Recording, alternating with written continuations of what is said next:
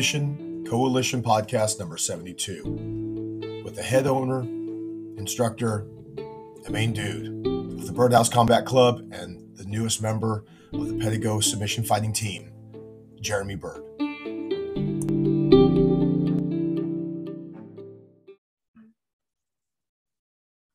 All right, that, that little recording light, that's important.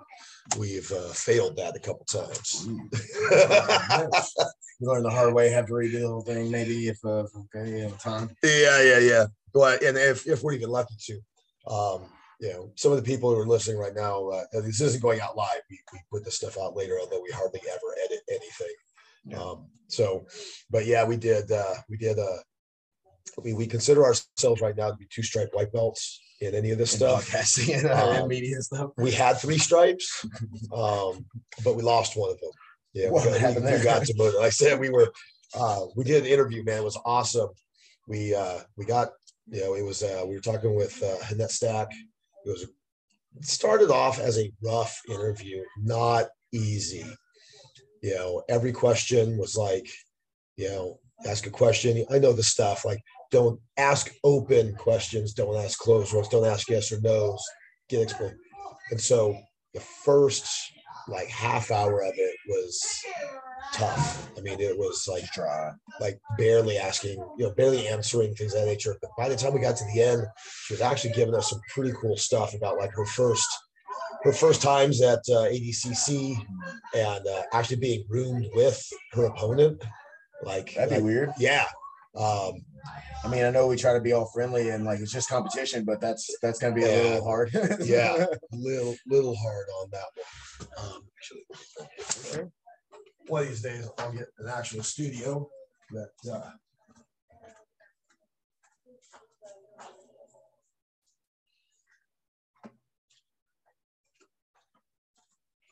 that's still awesome.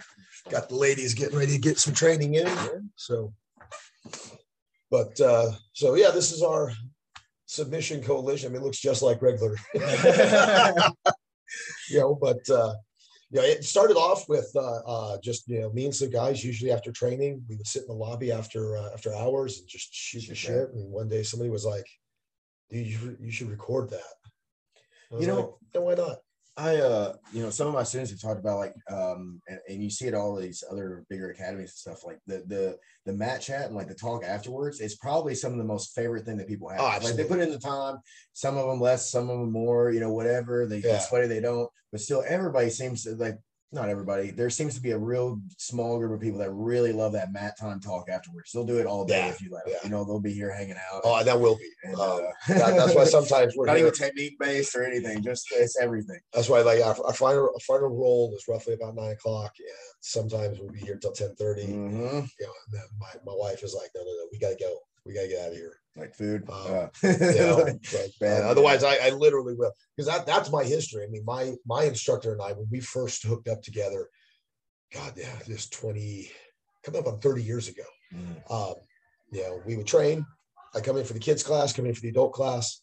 Training would be done, and then we'd sit, talk, train a little bit, talk, train, talk, train. Next thing we know, it's eleven o'clock. yeah, it's gone. You know, and but that that was some of the best training, but some of the best experiences. I, you know, I liked because uh, you know it was just it was just fun.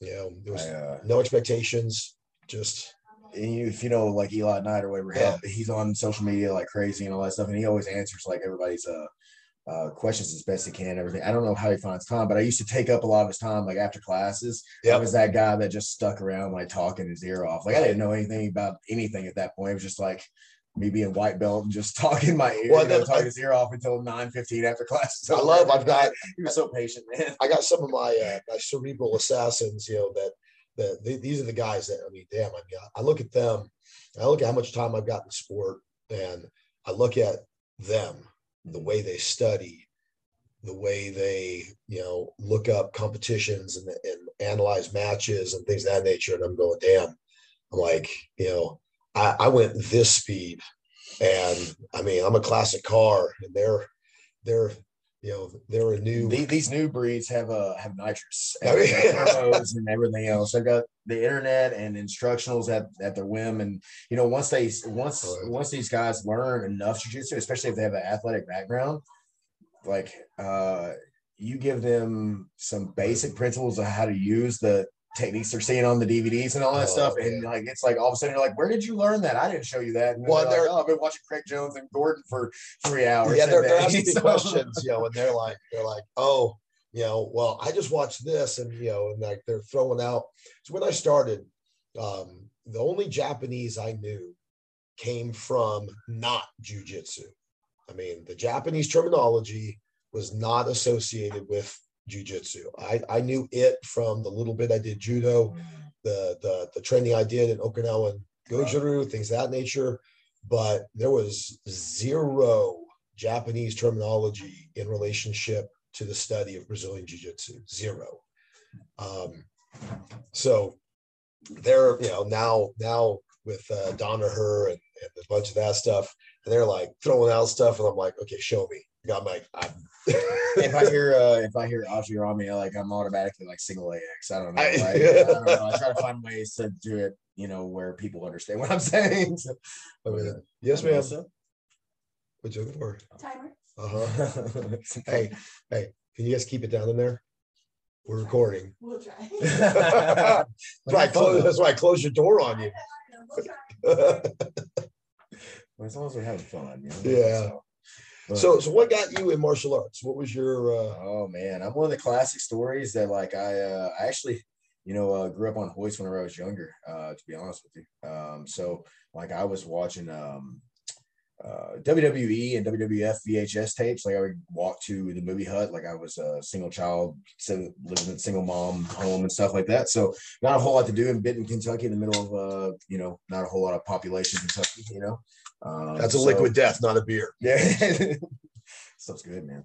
But uh, so like I don't know, just trying to find ways to uh, you know, keep myself occupied. I'd go rent WWF and WWE stuff, and like there was Right.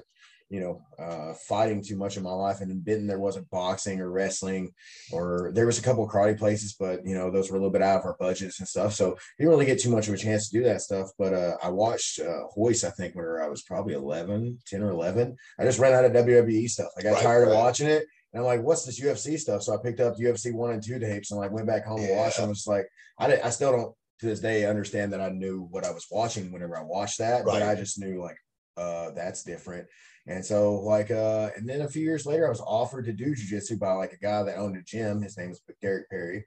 Um and uh it didn't work out. I was gonna like clean his gym for him and start learning jujitsu with him. Right. 17 years later, like I finally get the opportunity financially and all that stuff to work, you know, work it out and where I can uh, train.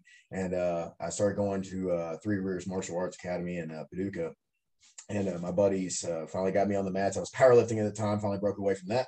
And uh, whenever I started, um, it was just uh, my very first class was Derek Perry, the, the guy that tried to get me to start 13, you know, Okay. 17 years ago, rather, you know what I'm saying? So Right. um, it's kind of sad, you know, you don't, you can't change anything, but it's like, man, what if I would have been able to start 17 years ago and stuff, Yeah. knowing that like I started when I was like 30, you know? Yeah, I had it's to change that. I had to change that. I um because I mean for for mine, I mean I I didn't do any grappling arts till I was probably about 23. Mhm. Um, know, I graduated from the police academy in 1991. That puts me at 19 years old.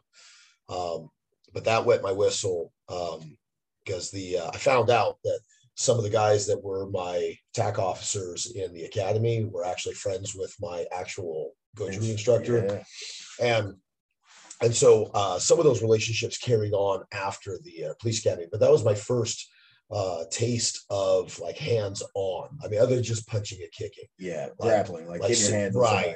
um, yeah i dabbled in a little aikido and things of that nature but there's a big difference between wrist locking somebody and actually like subduing like Yeah, like the pain Uh, compliance maneuvers and things of that nature.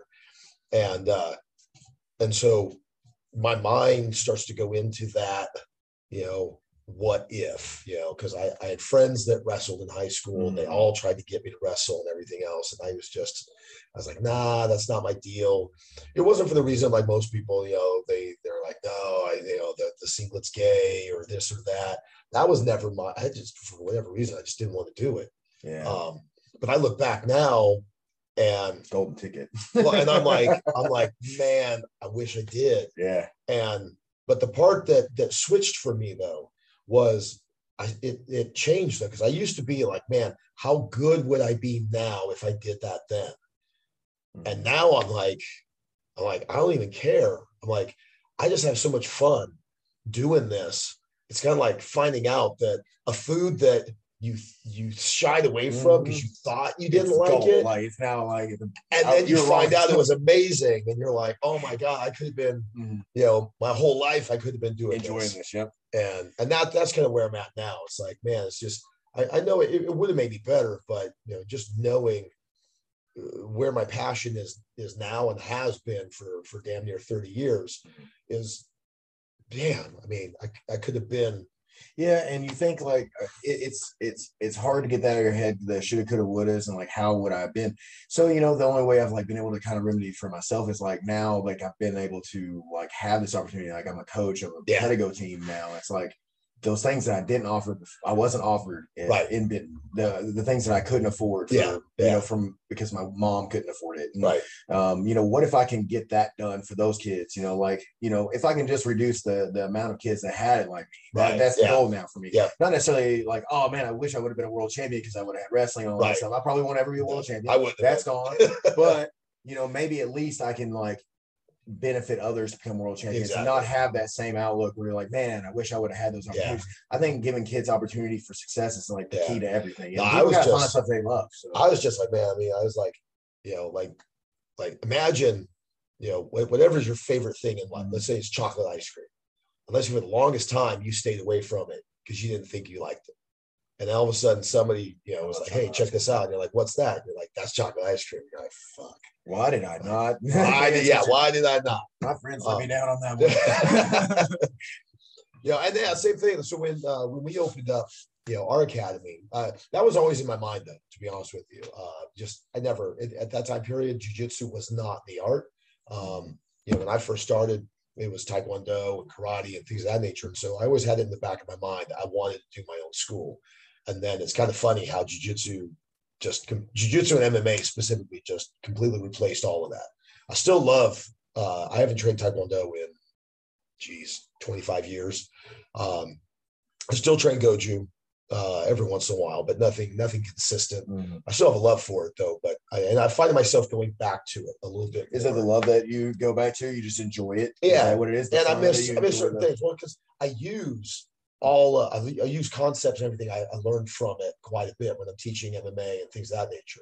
I mean, because a roundhouse kick is a roundhouse kick is a roundhouse kick. I mean, it's there's subtle differences, but it doesn't seem to matter if it came from Muay Thai Mhm. or Goju or or you name it. I mean, The same hip movements and mechanics. it's kind, of, it's kind of like it's kind of like when you look at jujitsu and you look at you know like an arm bar. I mean, the arm bar was also there in judo. The arm Mhm. bar is also there, Correct.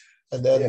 and then there's you know we, we see little little tweaks that that show up because of rule changes, um, you know things of that nature. But I mean, for the for the most part, it's still based on the same foundation. So when I'm doing MMA, I'm using a lot of concepts from Goju.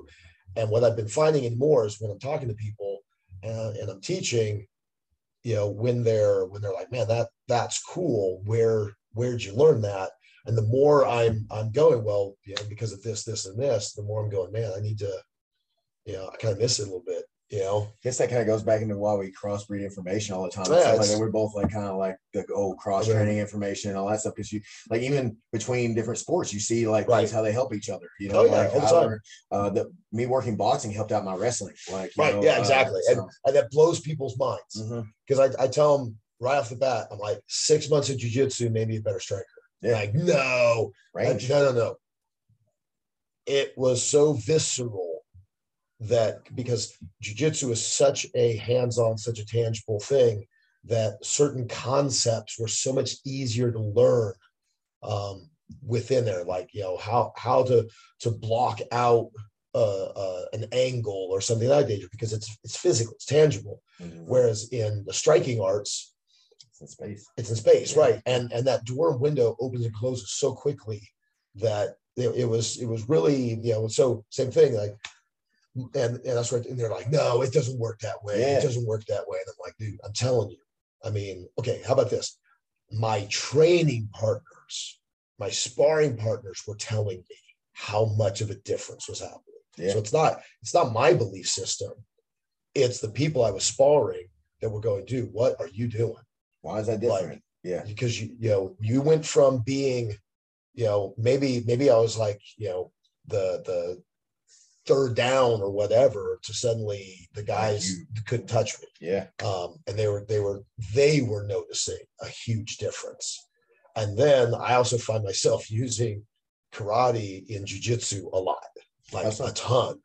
Um, my paper cutter chokes are different than anybody else I've ever trained with. The way I do them, the way I enter them, and everything else. And they're like, "What is that?" I'm like, "That's age uke." Well, I'm gonna have to figure that out. I'm like, well, I'm like, "That's age uke from from Goju-ryu. I mean, I'm like just certain ways, you know, like like the way I enter into certain things, the way the way you know, like I can dump my hips. I've always been able to, you know, to do very rapid hip changes and things Yeah. that nature. Man, that's probably from doing tens of thousands of kicks, Yeah.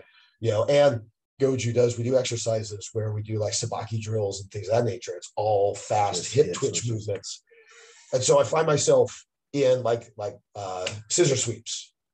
I'm like, dude, that's a roundhouse. That's what we call mawashi. When when the knee drags across the chest and the foot hooks into the hip, and one kicks under and one kicks over, I'm throwing a roundhouse through your body. Yeah. You know, and that's where I, I tell people all the time. I'm like, I'm like through here. You know, I'm going to frame up and I'm going to throw an elbow. You know, Mhm. you know, I'm going to throw an elbow up through your through your throat and through your neck. Mhm. You know, so I'm throwing strikes throughout my game, even though they're not strikes, but I'm using the same motions, the same the same type of positions, the same type of leverage. Um, Because like if your if your hips are not placed right and your your punch is not here, your hips not following stuff like that, it's going to be a terrible Right. frame or a terrible yeah. right. Makes sense. you know, and then like like like you know, when you're coming up, like uh we call one like a motivator sweep or the like, you come in, you crunch the shoulder, and then you're prying that elbow up. Yeah. So through here, my my body alignment is the the same way I would do it if I was throwing an elbow in in Goju Yeah. or or in Muay Thai or same thing, like I said, scissor sweeps. I mean, you know, as I tell kind of taught you that physical, uh, the mechanic uh, ability of your body Right. together. So I can tell people, like, look, I'm using striking throughout jujitsu constantly. It's just you would never call it a strike because we're in physical contact. Now it's a push, but the mechanics are the same. You would still have the same form, just not, Same not form. you're holding that form instead of actually striking Right. that form. And then, and then there's certain pieces that I do. Like we had Dean Lister in here. We were doing some uh, some straight ankle locks, and he's like, good one to learn from. and he comes in and he's like, he's like, all right. So from here, he's like, I take the bone in the wrist and I come in and I do this.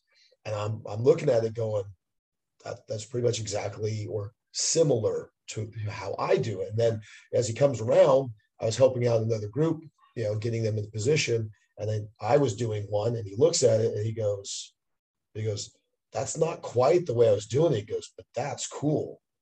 and and so when he he goes, show me that, and he, it, but it's so subtle, it's so Mhm. small, um, that the way he was doing it was a a direct compression, and mine like when we're doing uh, like compression arm bars, where you're you're running your wrist across the elbow and everything Yeah. else. So I use a technique I call cut and fillet.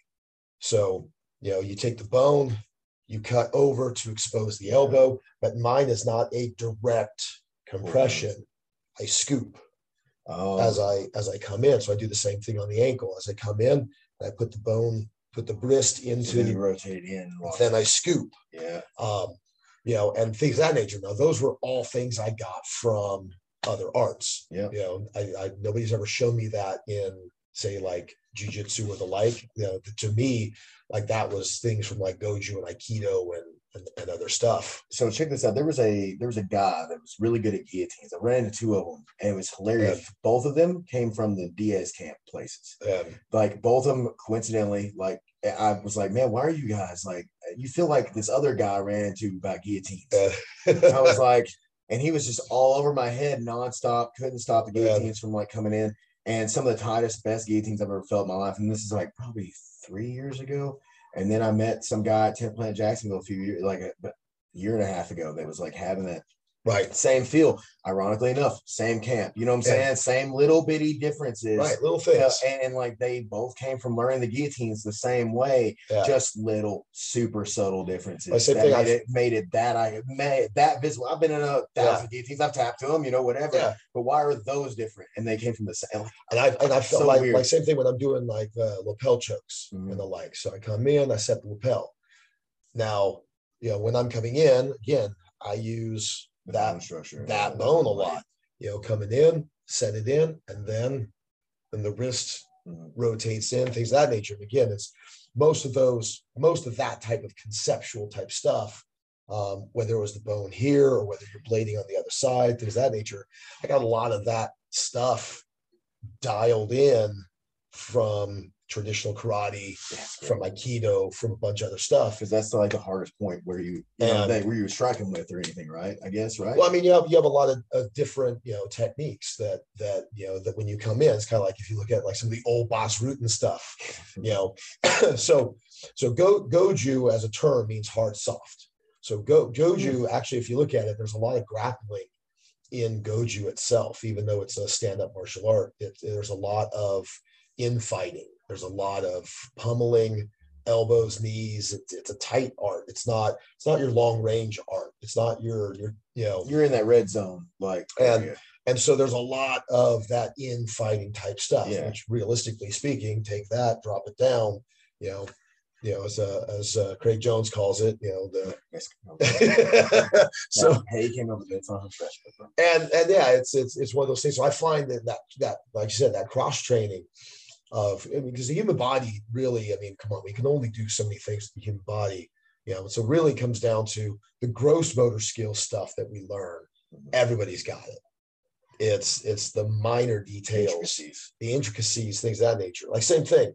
Uh, I did Western fencing for about three years. My defense was altered dramatically because of Western fencing. um, you know, when when because in in that sport, I mean, it's all it's all pokey pokey. You know, you've got your foils, which is all just poking, and then you got sabers, which is slashing. So when it starts off, it's just foils, just poking. Okay. But you know, the the blade is X amount long or whatever, the tip is, and Yeah. so when they're poking, you know, you can either, you know, which now you have to make sure like if I if I'm defending, I have to defend you, but I have to keep my blade pointed at you. Otherwise, because it, you know, I can only poke, I, I can't It has to be slash straight. has to be straight. So when you're defending, if you defend like this, if your point's way out here, good luck counter striking. So, Oh, and then, I mean, your defense, I don't know that anybody's ever really thought about fencing that whole Yeah. effect. You know, where it like it it's like- if if you block wrong. and like same thing through here. Your your your defense is only about six to eight inches wide. That's it. That's all the defense you'll do. If it goes past that, you're you're putting too much and one wrong mistake over exaggerates. over exaggerates. Um, and now you're now you're behind, you're trying to catch up and things of that nature. So your defense is just a small motion out, keeping the tip of your blade on your on your target. So it really tightened up my defense in that regard because I was trying to realize I'm like, man, in my stand-up striking, my blocks are just way too big. You know, and then it started my concept, uh, or not my concept, but my my uh, my personal on counter striking, Yeah. things of that nature. Was going, man, I, I'm blocking, but this is why I can't why why you know why my counter strikes suck. You know, is because when I'm blocking, I'm I'm not in good positions to then launch my own counter strike because in fencing, I'm taking my weapons off target. Yeah, And so that all started to tighten me up.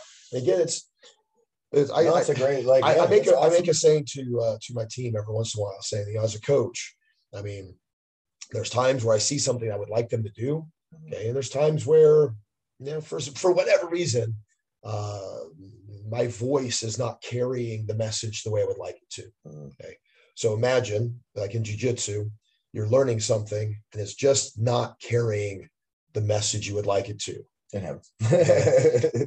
and then somebody else says it, and dings home. ding that's it so so realistically speaking for me the message was there but it took it took this other messenger to to really get me to understand it and hone it in. Yeah. Yeah, when things of that nature, you know. And then obviously, uh, as I talked to some people, your origin seems to dictate a lot of of of how you look at things. So if you're a wrestler and you see somebody come in onto a body lock, get under hook, step in and throw. Mhm. Okay. In wrestling, you're like, that's wrestling. A judoka is going to look at that and go, man, you're doing judo. You're like, I've never done judo. All I've ever done is wrestling. Yeah. I mean, and actually, if we want to, you know, if people want to look at the histories of things, I mean, come on, wrestling is, I mean, his, historically speaking, wrestling is is you know as old king, as, as you can get. It's- Yeah. It's I mean- grandfather to all of it. But- really. but it depends on your origins. Where where'd you see it from first? Where'd you learn it from first? yeah. You know, that seems to make a big uh, a big impact on each people. You know, when the reality is, it's like, you know, like it's been there. It's been there a long time. You Yeah. know, you just found it in judo, or you found it in jujitsu, or you found it in wrestling. Correct. But then you look at the way a judoka does it, and you go, oh, there's a little twist. It's a little little The tidbit are different. little tidbit that I didn't have before. That as the rules change, right, you you alter to to adapt to Well, it's kind of like uh, you, you look at like a you know, if we look at the jiu-jitsu world, we look at like the priority differences of like a, a sub only culture right. versus a IBJJF culture, like based on like priorities of points or Yeah, and I, Yeah, I have my own opinions where- about the whole sub only thing. yeah. I mean, I don't think it yielded what they thought it was going to. Um, in in concept, it was amazing in the beginning. The the idea was that without the point structure, that people would become more aggressive, and they would go after the submissions more, and they fact they didn't. and they did in the beginning.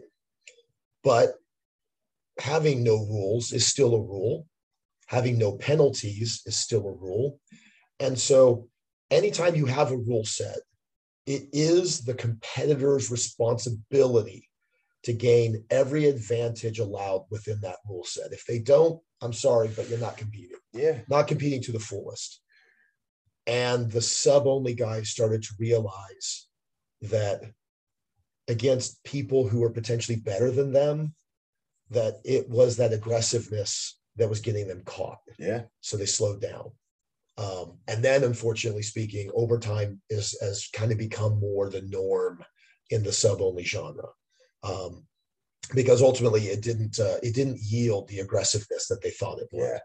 Um, and then same thing when uh, uh, we, we've had conversations here in the gym quite a bit about uh, so when Eddie Eddie Bravo at EBI then you know was saying hey so we're going to pay for submissions in regulation. Okay? And that was supposed to also be the huge incentive to become more aggressive because you're only going to get paid for the submissions you land in regulation. Okay? But what was more important to the competitor? Winning. the win, winning, right? And so the idea of taking a chance and becoming overly aggressive and ultimately losing because of that aggressiveness versus going, you know what, there's 60 seconds left in this match. Let's go to overtime. And then you start seeing people prep for overtime. Yeah, Um, it happens for sure. and and and so And ultimately, some people are extremely good at those overtime. Yeah. It's like extremely good. so it, it's interesting to me that unfortunately, in my opinion, that that genre started to become what it was developed to combat originally. Mm, Stalling, the concept of stalling points, you know, you know, guy gets up on two and rides those two points to to victory. now somebody Um, will just get him out, even though there's no points, and then it, Right.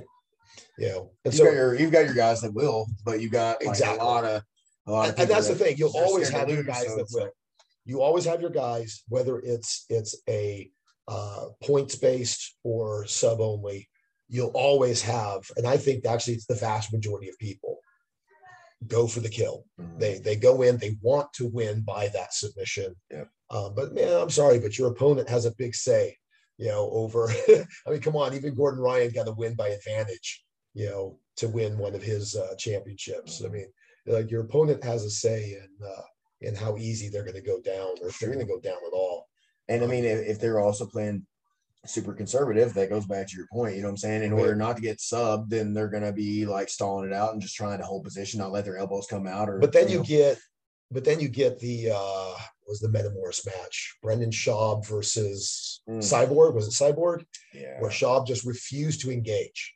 Well, there was the uh, I mean, there's the Craig Jones versus uh oh my gosh, the big Jack dude. Um, leg locker got kicked out, like banned from the UFC forever. oh, Paul Harris. Yeah, you know, you did you watch that match with Yeah. Craig's like it just done nothing for like 20 was Right. how long was that match 15 minutes or just nothing Right. so you know um you know again sub only you know it can It's- have uh you can have good matches where people are actually hunting it and then you know and then what we're seeing now is like what's the point of wrestling in sub only Right. right so like i teach my guys wrestling all the time we wrestle every day Right. because i want them to make sure they have that but if we're talking like competition for sub only it's not our sitting. You know, why let's get to the business uh, that we're here for you not know like, guards. because by the time you're actually wrestle, wrestle, wrestle, you've now spent five minutes wrestling. By the time you get to the ground, you're exhausted, and Yep. you know it's it's over. So it's like you're seeing even you know people are trying to figure out how not to get their heads caught in wrestling and all that stuff now. Right. The the dynamic of wrestling I see is like kind of from what you know years Yeah. been, and I know that's not very many, but like uh, want your opinion on that, but it's um the wrestling for jujitsu, wrestling for grappling is kind of changing. It's like every- everybody's more like Greco judo, upper body stuff right now. Right. But what's that going to do? It's going to limit how many shots are taken, how many necks are grabbed, all that stuff. So it's going to stall out even more in an effort to not get subbed. Yeah. You know. Um. So like, Well, especially and- take away the points for takedown, like, there's no incentive to do it. You know. So Right. it's like Right. you know, it's we're getting these matches now. It's uh, you know, it's I tell my guys, like if they're competing at a small event or something like that, after the first minute, if the wrestling's not happening, if you, if it's just going to be let's do jujitsu, Well, like, and, that, and that's let's make that assuming that's assuming that your opponent even lets you. Yeah. Because there there's a lot that literally, as soon as they say go, run out to the center and sit. Yep. And just sit. And in the sub only genre, they don't even have to make a connection. Yeah, unlike IBJJF, where you have to actually like, I mean, yeah, you know, They can literally just sit. Now again, but it's it's again, it's up to the competitor though to fully exploit the rule system for that victory. true. Can't hate on it if they're doing. You can't hate on it. If, if it's allowed within the rules, 100%. then They're they're competing in that rule set. There's In that rule nothing set. wrong with that. 100%. exactly. And They're I- playing actually, I, I, I, I go to the point where I actually say it's their responsibility to say, these are the skills I bring to the table, and here's my best way to to To apply them. show them and, and yeah, And unfortunately, though, I think the sport uh, has done a uh, I don't want to call it a disservice, but they mix effectiveness and entertainment, and they're not the same. It's going to be really hard. I think I've Being uh man who was on uh it was like a podcast i was listening to and there it, it just maybe it was Rickson maybe it was Rickson's podcast the last one he was on Right. rogan and it was like just trying to find an actual rule set that really sh- like is jujitsu like the, what we actually right, got into this for originally not you know like how do we make it a competitive environment for actual jujitsu people right. and that kind of like going back to like fighting i guess you know like you but- know the original But again, the know, problem is though, but you can't do that for everybody. You know, Yes, really even- get- and then no time limits, all that stuff. even too. even MMA has evolved under one concept to make it more exciting. yeah, That's Sure. why you have stand-ups. rounds and all that stuff. And and if the action is not, they stand them up. Mhm. I mean, that's a severe disadvantage to the grappler. entertainment's killing like the actual And- purpose of it. And so, unfortunately, though, you'll hear people say, "Well, this is more effective." It's like, no, it's not. Uh, as as as an effectiveness, they're like, "Well, well, it's it's it, it's got way." Well, the fact that it has more fans does not mean it's more effective. The, the, the two are not connected to each other at all Mhm. because if and you see it, I mean, it happens whether it's no gi or gi. Uh, I will admit, it happens more in gi because of the friction and the grips and everything else. Less movement. There's way less movement, People are like, I'm watching this?" but but there's there's a severe reason why most grapplers are not fans of their own sport. Boring to watch. They- man. they love to do it, but to watch it, um, they wait until the match means something. yeah, You know, they wait till it's a big match or something of that nature. But no nobody's going You're not seeing people like actually spectating IBJJF World. So No. like, you know, like and, people or aren't showing up in copas or nagas or know people watch their the people that they know, the Right. people that they care about, but otherwise they're not sitting around uh, unless you're just absolutely studying the game like a Donovan Yeah. person. You're not actually like but then the problem is entertainment. nobody's doing it in MMA either. You know, no nobody's. We, we were. I was just talking with Richard Cox, uh, the uh, matchmaker, and and you know, one of the one of the main guys in uh, Combat Night. And Good program for what I can tell. Man. so, you go to a uh, Combat Night, and just like virtually any of them, find me a person in that building that doesn't have a direct connection to one of the fighters. Okay, good luck. Yeah, go to a UFC. Okay, now find me a person in that building that has a direct connection. Okay, out of 17,000, 20,000 people in that arena, you know, you Few. few. Yep. Go to a combat night, Everybody's there for their homies. everybody's there for their homies. okay. Very few people, even though they they support their friends, everything If they're not a part of that that group, they're not watching. that. very few people are going to an event just to watch, even though they have nobody on Yeah. that card. I mean, very few people. True. I mean, they're almost all connected, and and that's that. I think is part of the part of the thing is is you know, uh, unfortunately speaking, I mean, there's in order to make a rule set that will be entertaining enough, we have to stop the conversation of this version's more effective Correct. or this this version's more real or whatever. Because the moment we make it for entertainment value, it all changes. Yeah. I mean, it all changes. The efficiency and all that just kind of byproduct. I Um, so now, what brought you to Florida? Uh, man, I actually had a, uh, um, you know, tragic event that, uh, my stepfather passed away. Um, and it was just all of a sudden, um, pack up and move to Florida and take care of mom. You know, I'm a Mm. single mom, single child, and she was my only, you know, Right, uh, right, right. You know, um, which of course I had my father and my wife stuff now, but Again, they're they're they're all in the other room.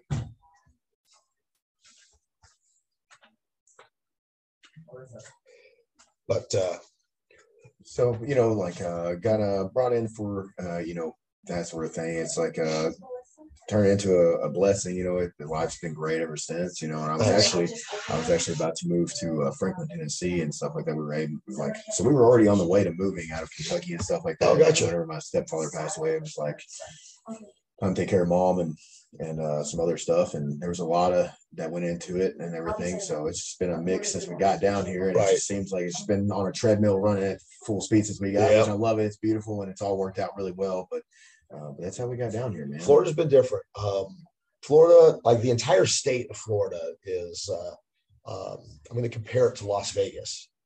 When you go to Las Vegas, there are so many people who are actually from Las Vegas. Mhm. the, the the town itself when you go there it's like you know everybody's wearing a name badge like i'm so and so from casper wyoming you know when uh, when i first came out we, we moved out here about 13 years ago from california and you know I, I think i think right now i mean i think I, I know maybe about 50 people that are native floridians Yeah, i mean every, everybody is from from pretty much somewhere else Yeah.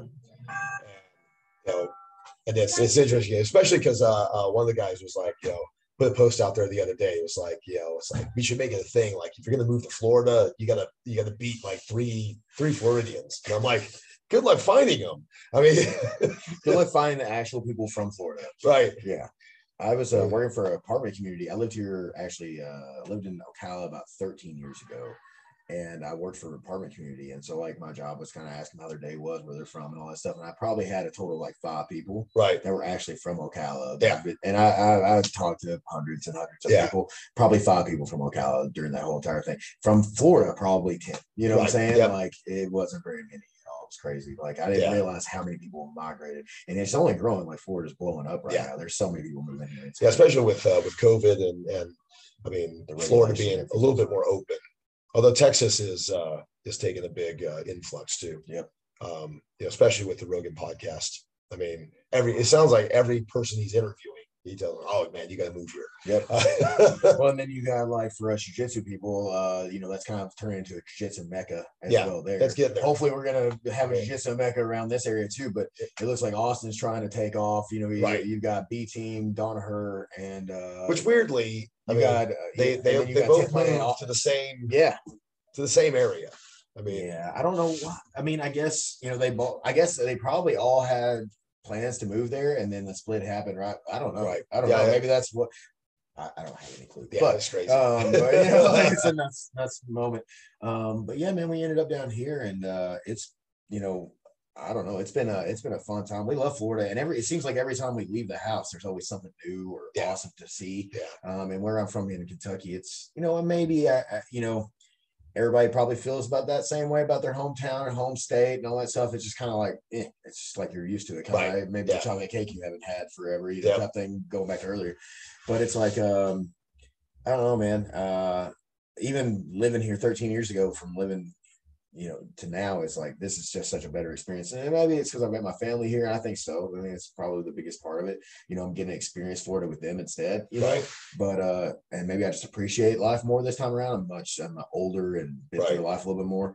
But uh still man just awesome down here. And uh you know kentucky just kind of just not much growth ever happening there you know especially where we were at. It was kind of like once you're kind of locked in somewhere Yeah. you just Yeah, it, it you're you're going to be doing that for the next 40 or 50 years hope you like it Right. you know and Yeah. uh, your same friends are going to be the same friends not much change and man i really hope you enjoy what you're doing there Yeah. that's a lot of the people that i know from there and that's fine if they're happy that way It's Yeah. just, i was never that guy i like to where where I came from, people lived there, but they didn't work there.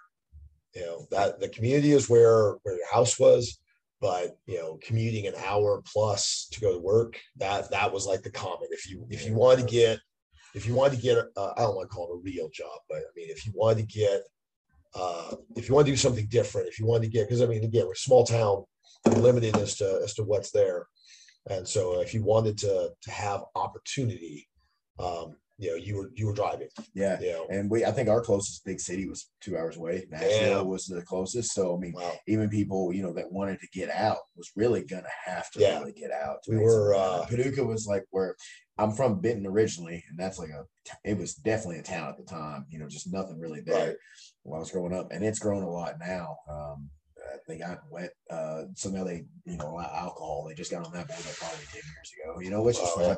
Um, you know, they wait that long. I don't know, not my business anymore. but either way, you know, but the economy seems to be growing there and stuff like that. But whenever we were there in, um, you know, growing up in Benton, like we always looked to Paducah as like the leader. That was, and it Right. wasn't anything. Like it Right, didn't really have that many more opportunities to it. But then, like once you move out of those areas, you're like, oh, there's a whole nother world out there. Right. Like there's all sorts of possibilities, and they're like really endless. Like you Yeah. can do whatever you want if you're willing to sacrifice the life that you currently have Yeah. type thing. You have to be like, all right, I can move from here and And it's it's interesting what travel will do uh, to a person. Mhm. Um, you know, when it was it was intriguing to us when we were when we were in Stockton, and and a lot of my friends were in Stockton.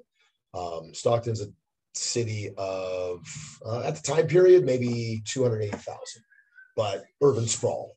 I mean, fairly large. Stockton was an older city. I mean, back in the uh, back in the eighteen hundreds and things of that nature. I mean, it was uh, yeah, I actually there was a time period when Stockton was actually a little bit more important than San Francisco. Um, you know, back in the uh, old west and things of that nature. But there was people that I met that when I was talking to them, I was like, "Hey, yeah, you know, uh, go with my family down to Mexico." They're like, "Oh man, that's cool." And then we're talking, and they're like, "They're like, yeah, I've never traveled." Okay. So to me, the concept of travel was another country. Yeah, yeah, yeah. And then when I'm talking to them, they're like, "Yeah, I've never really traveled." And then pretty soon, I'm I'm learning. It's like, no, no, they they meant they've never left the city of Stockton. Well, then you have like- people that go travel and like, so you'll have like people that take people on family, like their families will go on family trips, Right. but you'll go for like a destination, like Yes. you'll go to Disneyland or Disney World, or you'll go to a movie, or you'll Right. go to a ice skating event. Or I don't know, whatever it is. Yeah. But you don't actually go to the area and experience the Correct. area. Correct. You don't actually experience what is available in that Right. area. You go to there for a thing and then you leave. So you might travel, but you don't really like travel, like Right, you exactly. actually experience the culture, experience Yeah. what it is, and that's what really I think opens up the mind once you like kind And of. that's right well, like I know. tell people, are like, you know, I've, I've traveled a decent amount. And I'm like, I've been in a lot of places. I'm like, but you can't count the layovers in the airport, Yeah, you know, because that's not, that's not. But seriously, these people had never even left the city of Stockton. I'm like, so, so you've never been to Lodi, the next town over? Like, no. I'm like, blows my mind. I'm like, eh, and, and and uh, you know if they're happy doing it, it's like okay, cool, but like, do they even know how happy they are if they've never even ventured out? You know that is Right, that the question. right. You know, like, do they even know like what what possibilities are even out there? You know, it's Yeah. like that you contain yourself in this little box. Good for Right. you if you're cool with it, but man, what could you actually enjoy if you just Right. stepped out? You know, and Or even- or even just changing your worldview, yeah. Your your opinions on people in general. I think mean, every time I've moved away, I've found uh, myself like a lot more. Like I've taken the amount that I understand about myself up a few levels every Right. time because I've had to like reintroduce myself to. Exactly. And that's where, like, I, I trained at a uh, school in Mexico. Uh, trained in a judo school down there for a week, and you know, like I said, I, I, I spoke very little Japanese. They didn't speak any English. I spoke very little Spanish. So, but it started off. You know, I I, I, did, I did enough to be able to say, uh, you know, I'm visiting, and I would like to, to have the opportunity to train with you guys. And by the time we were done, by the time the end of the week came, I mean, man, we were having a blast. We we had this weird language we were communicating with, you know, a mixture of everything from punting and grunting, you know, Mhm. pointing and grunting. You know, you know, it's like watching the old uh, uh. Brazilian Yeah. Jiu-Jitsu DVDs. You know, you know, and it's like, and uh, so yeah, so it was it was interesting in uh, in that kind of stuff because, like I said, but the camaraderie Mhm. built even without having a tangible language that we could, you know, that by the time we were done, just from training alone was outstanding. I mean, Uh, it that was goes to like commitment of like I guess doing stuff together in a hard way. You know, it's I mean- build up a relationship. You know, and allow communication to flow through there somewhat. You know. Yeah, that that was that, that was one of my one of my favorite experiences. Um, I, I, I tried to train when I was in Italy. I tried um, until I saw it was going to be like a 70 75 dollar taxi ride to the uh, to the academy. So at that point, I was like, Yeah. No. you know, I, I don't have that much money to, that's one way. So it's going to be 150 bucks round trip just in the taxi ride. I was like, that was, that No, was a little too much. So But uh, yeah. Um, now you guys just joined the uh, Pedigo Daisy Fresh. Yeah, we're uh we're under Chad Hawkins, which is uh you know of course uh you know and Heath Pedigo of course and everything. Uh, but Chad is actually the one that kind of connected the dots for us, brought us. in. Okay. Um, and it was like we were under Eli Knight, which he's still like a big brother to me, and I still care about him a lot.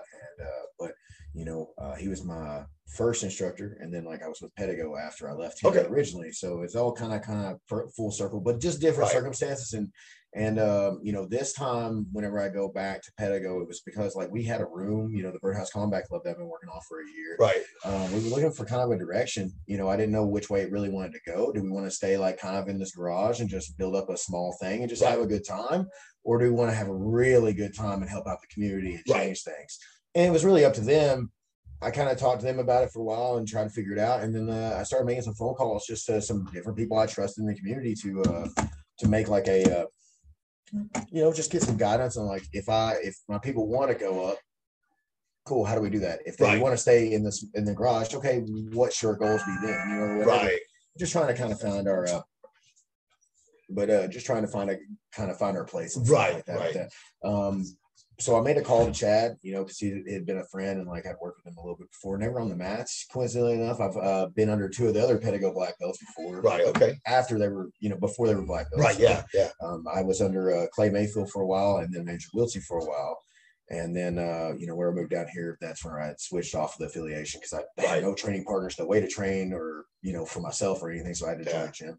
Um, but uh, I think the first time I met, uh, uh, actually, first time I had ever even heard of Pedigo, um, one of my one of my students, uh, students, friends, blue belts. Uh, he's a blue belt now uh, with us. Uh, call him Coach.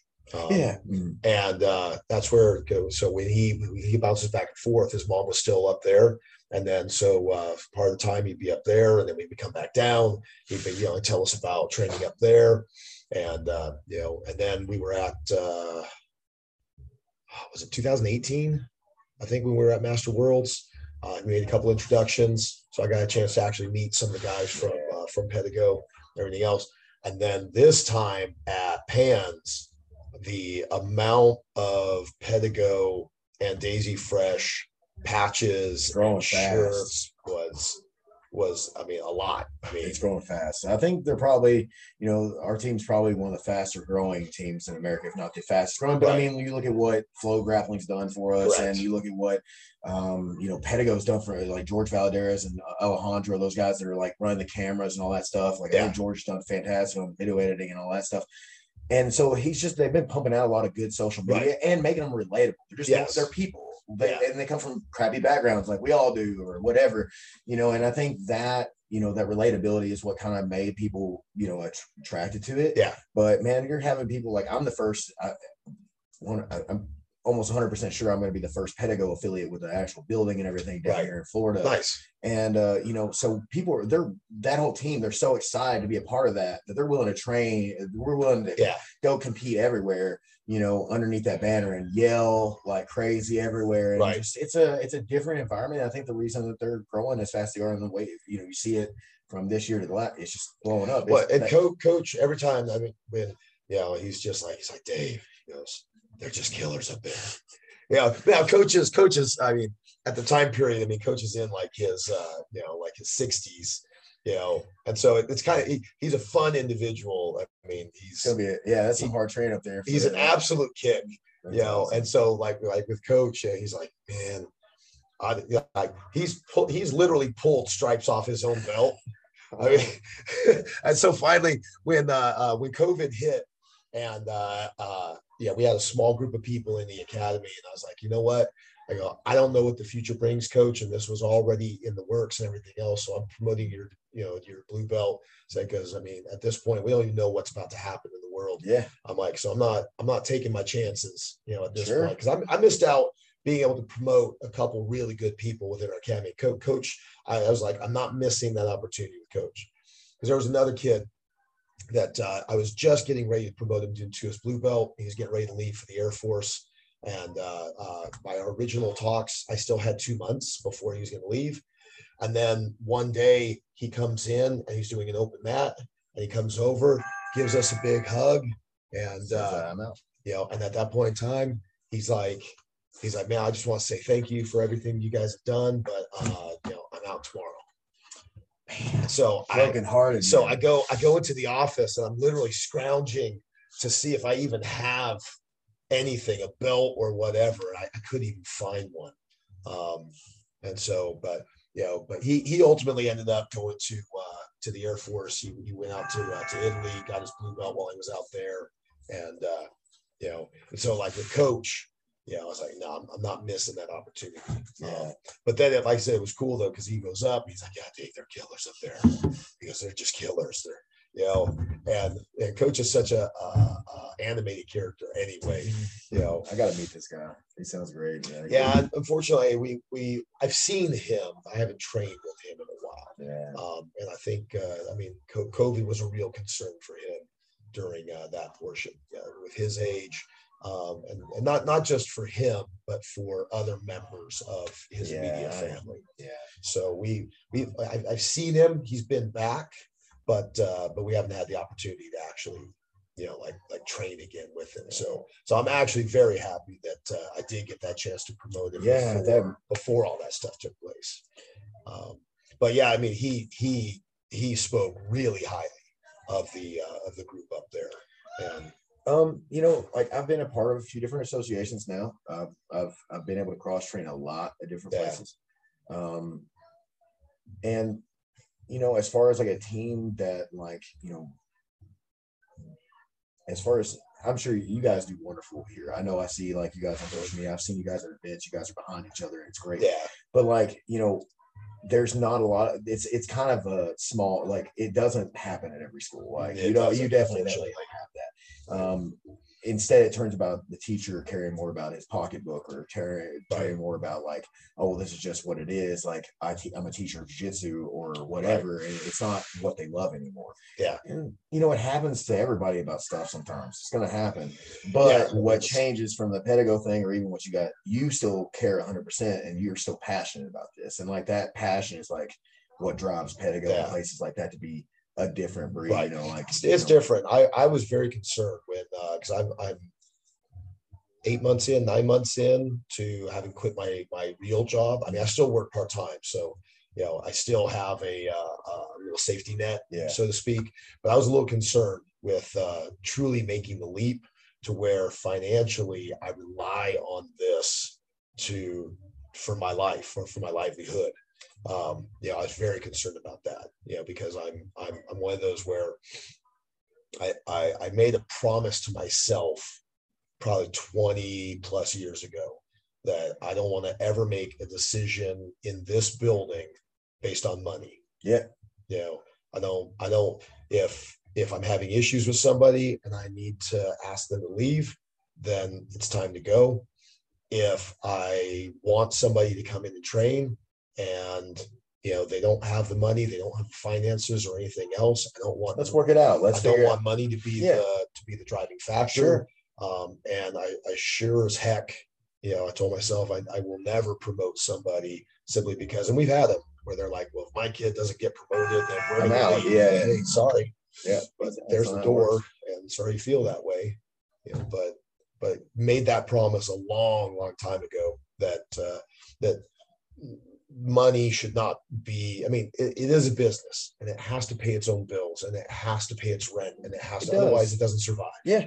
um, so it's it's always it, it it's writing this very interesting um you know balance um I'm not a business person. I'm way too nice, and I think you're probably one of those type of people. So it's Yeah. like it's naturally difficult for us to actually want oh, to like I- get that money. You know what I'm saying? Like And- I, I, can, I can teach every all day, every day for free. Really? In in the know. beginning um it was my day job that made any of it possible i mean because literally i mean we were we were paying most of it out of pocket Yeah. um, most of it was out of pocket um, because of you know Just trying to make it. You know. as soon as, as soon as somebody would be like oh man but then but then man it's tough though because you know they give you that sob story and they tell that stuff and then every another one. every day they're coming in with the starbucks Yep. and you're like dude like so those things are like seven dollars. I'm working.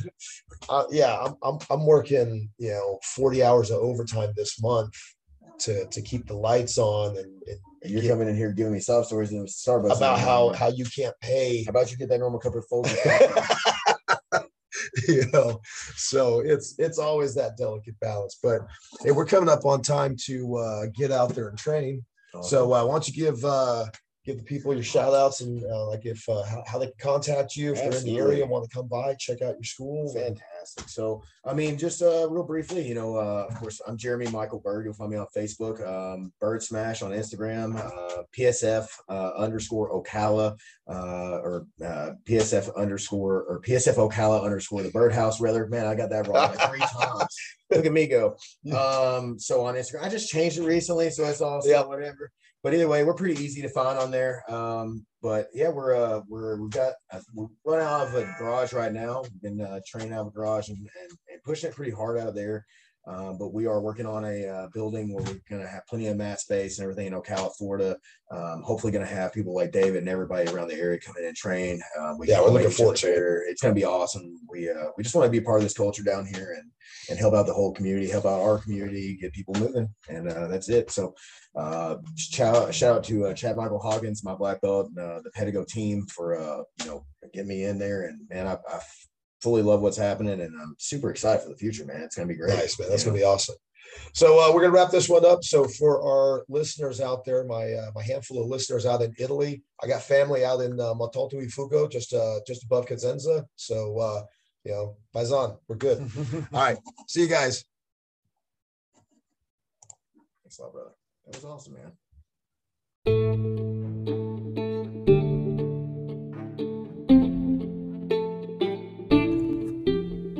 Thank you for listening to the Submission Coalition podcast. Follow, like, and subscribe us on your favorite platform to make sure you don't miss out on any of our newest interviews. And be sure to check out our back catalog of incredible guests. Follow us on Facebook and Instagram, and keep your eye out for our YouTube channel coming soon. Special thanks to our sponsors Pretty Dangerous Women's Jiu Jitsu, Cards Against Consciousness, the first jiu jitsu training card game of its kind that we know of. Special shout out to Dark Wolf MMA and all of our fellow werewolves for your support. And last but not least, we've got merch coming out soon so you can proudly represent that you're a member of the coalition. And remember, there are no jazz hands in jiu jitsu, only spirit fingers. See ya.